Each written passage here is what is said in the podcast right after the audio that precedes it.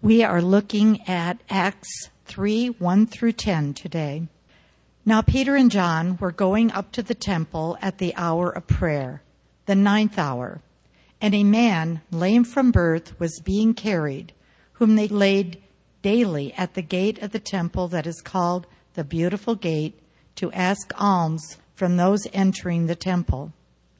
Seeing Peter and John about to go into the temple, he asked to receive alms. And Peter directed his gaze at him, and did John, and said, Look at us. And he fixed his attention on them, expecting to receive something from them. But Peter said, I have no silver and gold, but what I do have I give to you. In the name of Jesus Christ of Nazareth, rise up and walk.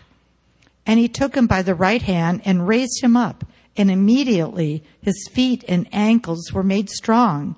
And leaping up, he stood and began to walk and entered the temple with them, walking and leaping and praising God. And all the people saw him walking and praising God and recognized him as the one who sat at the beautiful gate of the temple asking for alms. And they were filled with wonder and amazement at what had happened to him. Amen. Thank you. Well, good morning. This is such a wonderful story in the scriptures. I absolutely love the book of Acts, and I love this story in particular as we think about all that God is doing through the church and how He's living His life out through us in the body of Christ. This story centers on verse 6 for me, and, and I really want to take time as we look at verse 6 Silver and gold have I none, but what I do have, I give to you. What do we have that we give? What has the Lord given to us that we now offer to others? Silver and gold I have none, but what I do have, I give to you. Several months ago, a young man showed up here at the church We'll call him James. James showed up at the church and he wanted to speak with a pastor. And I was here and, and I said, Come into my office, James. And he came into my office and he sat on the chair. And as soon as he sat down, he wept. For about five minutes, if not longer.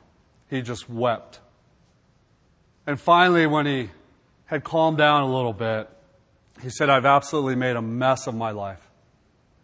I've destroyed everything. I've lost everything. And he started to share the story of his life with addiction and how he really got addicted to drugs, specifically meth, and how it had taken over. Took him further than he ever thought he would be. He was in the deepest, darkest place in his life. He lost his family because he'd been stealing from them and, and, and really was in rebellion against them. He lost his job. He, he had a beautiful girlfriend, good relationship, destroyed that. He lost everything. He'd been sleeping in his truck for the last several months. And so I drew close to him and kind of was knee to knee, and I just kind of grabbed him by the shoulders and I said, What is it that brought you here today? What is it that you want? And he said, I want to get my life back again. I want to be well. I have in my office a painting of the prodigal son. James had shared with me that he once was walking with the Lord, but then again he had abandoned his relationship with the Lord. I said, James, if you want to be well, then you have to return back to your loving Father. If you want to be restored, this is the place you come first. And I had him look at the painting of, of the prodigal father wrapping up the son who had lived in rebellion and sin. I said, This is the way the Father looks upon you. Return to Him. Know that He loves you. He knows your sin, He knows your mess, but He stands at the end of the street waiting for you to return. Draw near to Him. And then we prayed together and I said, James, what do you need? he goes, Well, I need a little bit of gas for my truck. I said, Okay. I go, When was the last time you ate? He goes, I had a banana a couple days ago. I go, What else do you need? He said, You know what, Rod? I'd love to take a shower. I've been taking a shower in a week. And I haven't slept because I'm scared to death in my truck. Scared I'm going to get attacked. Scared police are going to arrest me. So I said, Follow me. So we went over to the Shell station right over here, and I got him some gas. Got him gas. I said, Follow me. And then we drove west, and I got him a hotel room. And I said, Listen, go, go take a shower, just rest a little bit. I'll meet you in the lobby in about 45 minutes, an hour. So we did that. We met in the lobby, and uh, and then I took him out to dinner. I just spent several hours with him, just getting to know his life. He really was a wonderful young man who got consumed in meth, and it really did take over his life. I set up a late checkout, like 3, 4 p.m., with the hotel. I said, listen, tomorrow I'm going to pick you up here, and you're going to have a late checkout, just sleep. And sure enough, he did. He slept till probably 3 that afternoon. And when I called him to pick him up, he says, yeah, I'm just, just getting out of the shower. I slept all night, 20 plus hours. I mean, he just slept. So then I picked him up and I took him down to the rescue mission because they have a good rehab program, and he wanted to get well. He wanted to get out of this addiction. And so we did that. We went down. He was scared to death to go. So I said, Hey, I'm going to help you. I'll check you in. I'll talk to the people with you. I stood by his side the whole time, and I was with him. In the meantime, I called his parents. I said, Hey, your son is with me We're checking him in to the Boise Rescue Men. They said, Oh my goodness, he has never, in all this journey, he's never been willing to receive help. He's always been in rebellion. He's saying, I can make it on my own. He's never been willing to receive help. And they said, We're going to come to Boise to come see him. And praise God they did because unfortunately, at the moment, the rescue mission didn't have any more room in their rehab program. They were full. But we found a place in Oregon that had an open room for him and, and were willing to take him into the program. And so then his parents showed up, and then there was this beautiful restoration with his parents. And then they drove him to Oregon to this place where he could get help, where he could draw close to God, where he could get healthy. And he's still there at this moment, and he's getting healthy. That day when he showed up, silver and gold I have none. But what I do have, I give you. Let's pray for that this morning. Heavenly Father, you've given us everything. You've given us life. And may we be a people empowered by your Holy Spirit to live out your life to give what you have given us salvation and life and grace. Father, stir us up that we may be the church, that people may receive salvation through you, Lord Jesus. Father, we want to live for you. We long to give what we have. And we ask that you would empower us to do so. In your precious name, amen. What was the history of this crippled man at the beautiful gate? You know, every day he was placed there, the scriptures say us, teach us. The, in verse, uh, in chapter 4, verse 22, it says that this man was, was over 40 years old. We don't know exactly when he started being placed at the gate, but from birth he was crippled. How was he viewed in his community? He was viewed as a sinner. His parents must have sinned, or he must have sinned. That's what happens to sinners. They have physical ailment. He's unclean. You wonder what the story was for him as, as the people who brought him to the gate every day. Were they really friends? Or were they people who were actually making money off this crippled man as he begged for alms? What do you think he thought about himself every day as people walked by him to go into the temple courts to worship God? What do you think he thought about God? Think he was angry at God? Every day, people walking by, they're worshiping God. They pay no attention to me. What do you think he thought about Jesus? I'm sure he heard of the healings of Jesus. I'm sure. And I'm pretty sure that Jesus would have entered into the temple courts by Beautiful Gate. That Jesus actually came by this man as he entered into the temple courts. Why didn't Jesus heal this man? You have to wrestle with that question. Why didn't Jesus heal this guy going into the temple courts? Well, the truth is, he did. Do you remember what Jackson taught us several weeks ago? The book of Acts is the continuing works of Jesus through the church, through us. It's the continuing works of Jesus. It wasn't Peter who healed him, it was Jesus. He actually did heal him. Galatians 2:20 And I have been crucified with Christ. It's no longer I who live, but it's Christ who lives through me.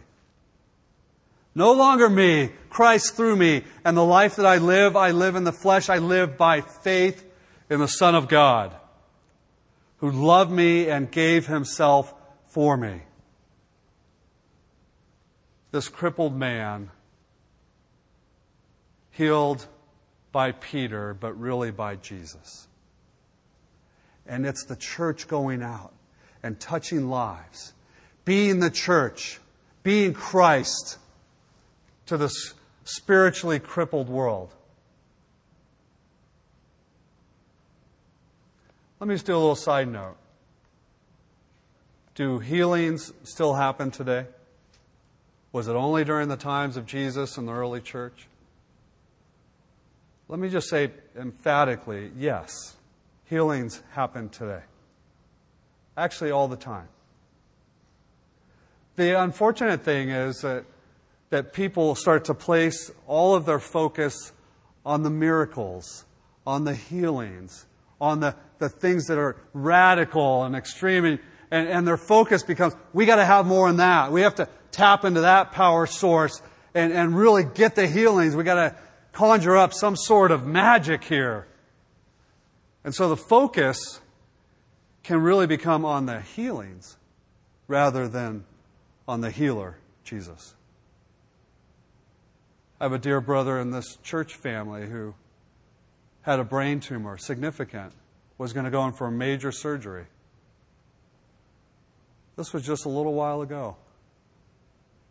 Went in to get one final exam a couple days before the surgery, just make sure everything's okay as far as all the blood work, and, and did one more scan to kind of see where the tumor was at the moment.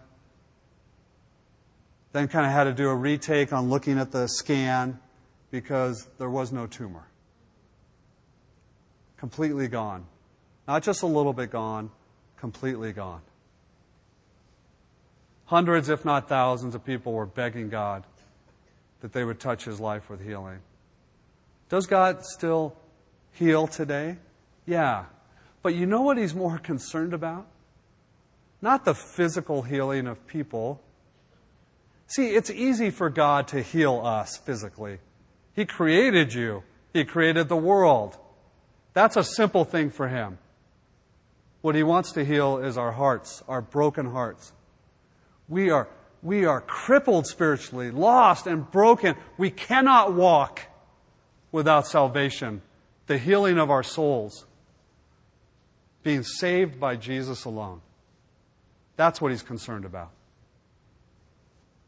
Peter reached out that day and touched this beautiful man with not only physical healing, but spiritual healing. Remember last week I was speaking to you about the life of the new church that, that they were a people, and I use the word they were devoted. They were devoted to the apostles' teaching and they were devoted to the fellowship, the koinonia. They were devoted to the breaking of bread and to prayers. They were committed to taking care of each other, to the needy. They were devoted to testimony. They couldn't shut up about what Jesus had done in their lives. He had pierced them to the core. They were saved. They were a new creation in Christ, and they were sharing about it. And it says in the scriptures, and every day the Lord was adding to their number. Christ was healing in their hearts. Those weren't all physical healings, they were spiritual. God got a hold of their hearts. So the apostles, so here we have Peter and John, and in their devotion to prayer, they're headed to the temple to pray. We're starting to see the church in action to go and make disciples. Isn't that what we're called to? And so they're going, and we're going to start to see they're making disciples. Silver and gold I have none, but what I have I give you. What do they give to this crippled beggar at Beautiful Gate?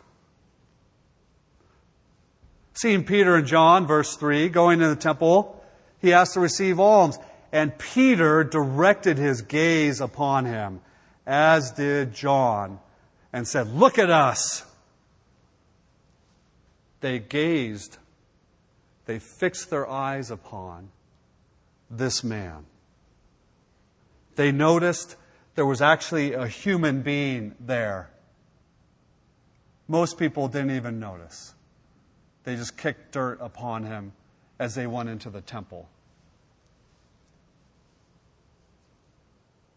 They didn't let busyness get in the way of fixing their eyes upon this beautiful creation of God, fearfully and wonderfully made. They were actually going to do spiritual things, to go pray, to go worship. But isn't it worship, dear friends, when we stop and we gaze upon a human being? who is broken and needy of spiritual life. And what you do to the least of these, you do unto me. If you love the least of these, you love me. Isn't that worship? So they stopped they gazed upon this person. And what did they give him? They gave him value and they gave him dignity. He was indeed fearfully and, and wonderfully made. Look at us! He's probably so ashamed of who he is, has no worth. You can only picture him broken and crippled at the beautiful gate, head down, hand up. I'm not worthy to even look at you. I'm nobody. Everybody's pretty much told me that by their actions. I'm nobody. I lived in Washington, D.C. for a while, and I had a good friend, Celeste, who worked with the government, and her primary job was to help homeless people get a job. So we were one day and we ran into a guy on the streets right near the Capitol. His name was Timothy. And we started to talk with him. And Timothy, what's your journey? And there was a McDonald's right next door. And we said, hey, you want a cheeseburger? Let's go grab a cheeseburger. And we started to hear about who he was. And then Celeste said, would you, would you like to work?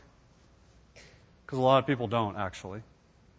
Would you like to work? And he said, yes, I would love to work. I just don't know how. So she said, meet us tomorrow morning, 9.45 or 10 o'clock right here at this spot. So Celeste and I showed up 9.45 the next day, get there a little bit early, get some coffee for him and for us. 10 o'clock rolls around, Timothy doesn't show up. 10.15, 10.30, 10.45. No Timothy. Said, Celeste, are you kidding me? You have everything laid out for this guy to help him have success. She said, Rod, you got to understand something. 90% of the people I talk to don't show up. I'm like, why is that? They think they have no worth or value or anything to contribute to society. They've been put down so much, they've been broken down so much that their life is head down, hand up. Look at us. I want you to see what we have. We give dignity and value. I see you. Dear Saints, would you take time this week and just gaze upon those who are homeless and broken in our community?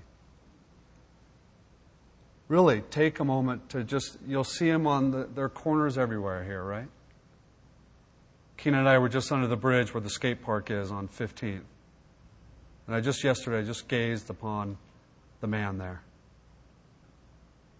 And I, and I caught his eye. Just to say, I see you. And then, if the Holy Spirit leads, and if you're actually asking the Holy Lord, do you want me to give what I have? Do you want me to enter in with this person? But at least gaze upon them, at least say, I see you. You may honestly, literally not have any change at the moment. But at least say, I see you. Hello. I do that often. I roll down my window. I'm like, hello. Silver and gold I have none, but what I have I give you. Let us be a people that give value and dignity to those who are crippled spiritually, to those who are broken and lost. What I have I give you, so in the name of Jesus Christ of Nazareth, walk. Everything that you're seeing, everything that's taking place, it's through Jesus, and it's Jesus living through us. It's through Jesus of Nazareth, the one that went on the cross, who died for our sin. But more importantly than that, not only did he die for our sin, he rose again. It's in the power of Jesus of Nazareth. You all know about him. Many of you are the ones who put him on the cross. It's in his power of resurrection. Rise up and walk. We give the right hand of God's love his power, his presence. And he took him by the right hand, verse 7, and he raised him up, and immediately his feet and ankles were made strong and leaping up. I mean, what a scene. He stood and he began to walk, and then he entered the temple with them, and they were walking and leaping and praising God. And all the people saw him walking and praising God. Dr. Luke is very specific. This right hand reaching out. He could have just said he extended a hand or he just said, hey, rise up, uh, just get up and walk. But Dr. Luke, very clear, right hand. He reached out with his right hand.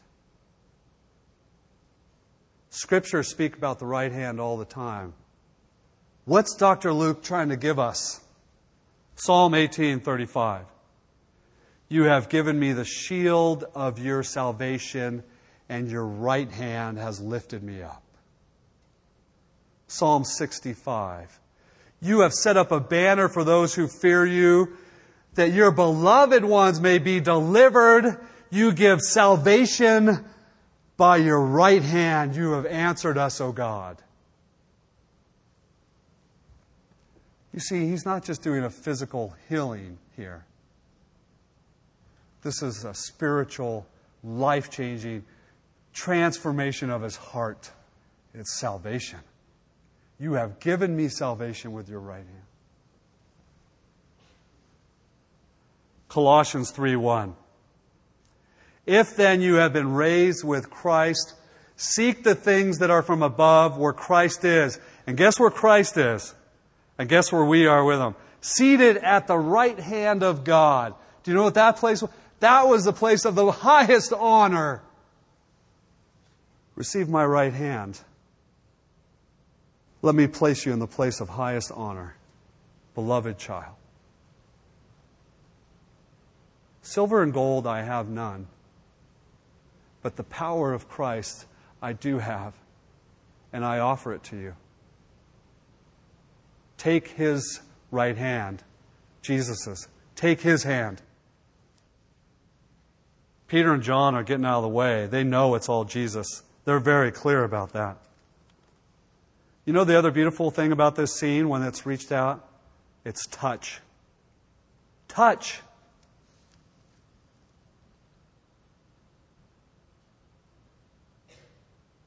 James was in my office. He was wearing a shirt that really smelled. And that was one of the things I'm like, what do you have clothing wise? That's all I have. What I'm wearing. And so later that next day, I got him some clothes.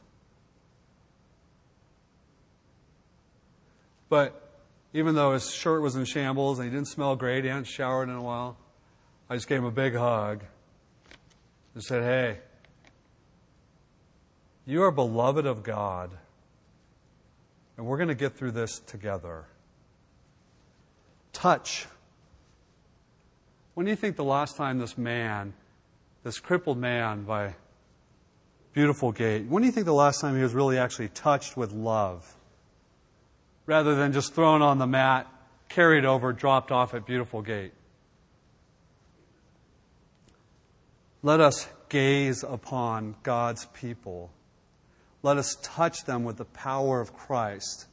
Actually, that touch, when it says rise up and walk, the wording in the original language is it's, it's resurrection power. You are dead. Let me raise you up from the dead. That's the language that's used here. This man was spiritually dead. And guess what's true about all of us, dear saints? From birth, we are spiritually crippled and dead. And we are in need of a Savior. Let me raise you from the dead. Reach out your hand. What can we give? We can give Christ life and who He is. Rise up in the power of Christ in the name of Jesus Christ of Nazareth. That's where the power is coming from. He's the only one who raises dead things. And all of a sudden, God's healing is, is incredible and complete. His bones fill up with strength. He's leaping with joy. His healing is complete. You have to see that in the story. Have you ever broken a leg? I have. Actually, it was broken for me. We were doing Rake Up Boise one Saturday, and, and I had a bunch of college students, and we're out raking the leaves, and we always play in the leaves and have fun and wrestle and, and throw leaves. It's a great time. But I was in a big pile of leaves, and, and one of the brothers came running, I, I say at full speed, probably from 100 yards, really got good, you know, speed up and he tackled me into the pile of leaves, but it was a, it was a really muddy, rainy day. And so my leg uh, stuck in the mud as his momentum took me this way. And my leg didn't budge, but my body did. And so it broke. My leg did. So then, praise God, uh, first doctor said I had to get surgery and bolts. Second doctor's like, I think we can cast it. And uh, Dr. Coughlin, greatest doctor out there. He, and so he casted me up. Six weeks later, seven weeks later, I get the cast off. And then you get, you who've been through it, you know it's like, it's like, I actually can't walk. I literally, I, I can't do it. My muscles have atrophied. I can't walk. And it, uh, it takes months of rehab. And, and it's some mental games too. Like, I can actually put pressure on this leg. Do you see what happened here with this crippled man at Beautiful It's a complete healing. Do you understand? That's what Jesus does. It's not a remodel job. It's a complete healing. Your life has been changed completely. You are transformed. You're a new creation. You're a child of God now. You have been saved. You have been forgiven your sin. Complete healing. So he leaps up with joy, fully strengthened by the Lord. Not only did God heal him physically, but he healed them spiritually. This right hand extended out. It's a beautiful right hand of God's presence. The scriptures say that he reached out and he helped them up. He was with them.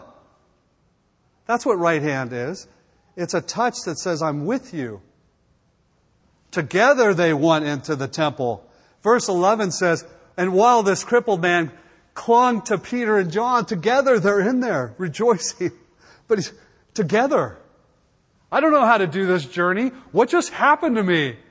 All of a sudden I'm full of the joy of the Lord. My body's healed. Uh, what do I do now? Together they went in. People came running to them. They're utterly astounded at all. They recognized who this man was. Every day, every day, every day, placed at the gate as a crippled beggar. They gave presents. Silver and gold have I none, but I will touch you.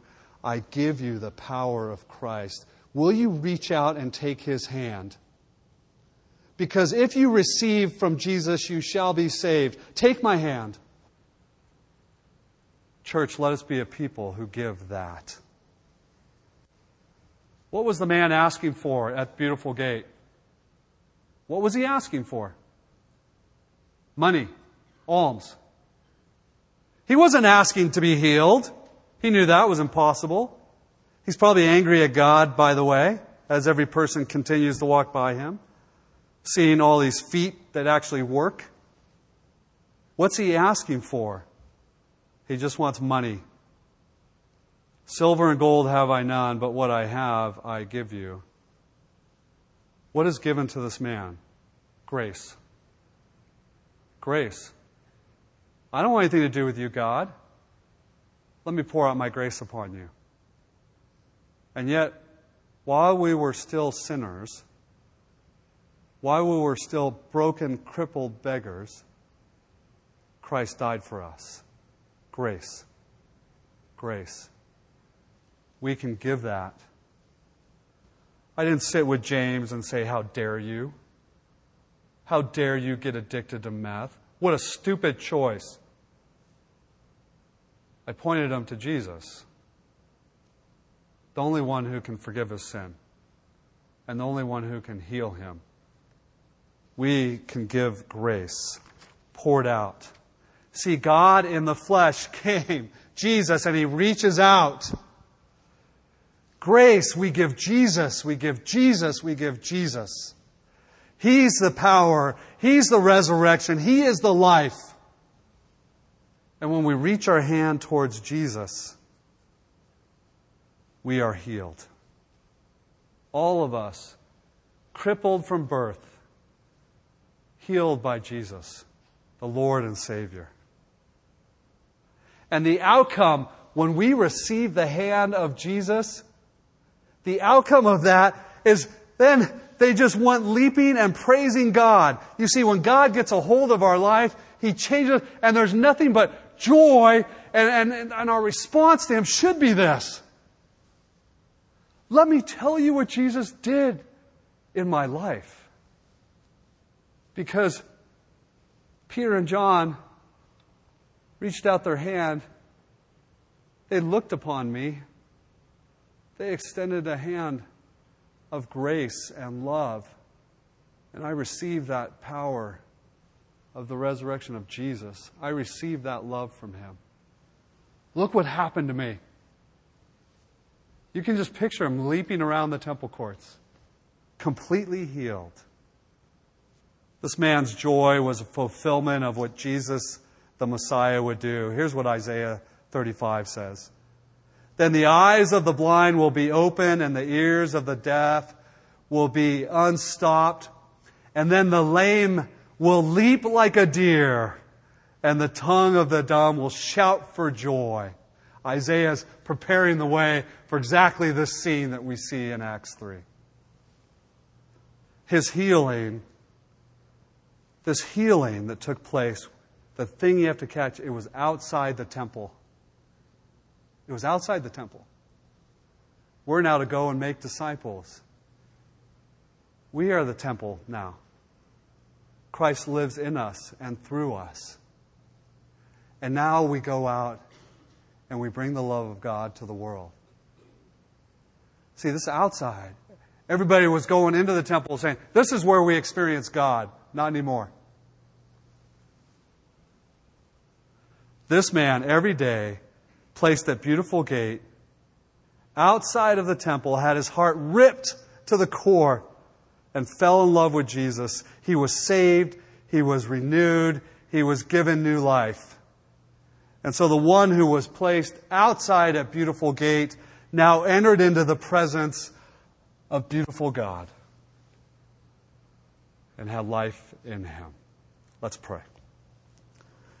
Father, we have been given so much. We have been given your life and salvation and renewal and restoration. Father, you have given it to us.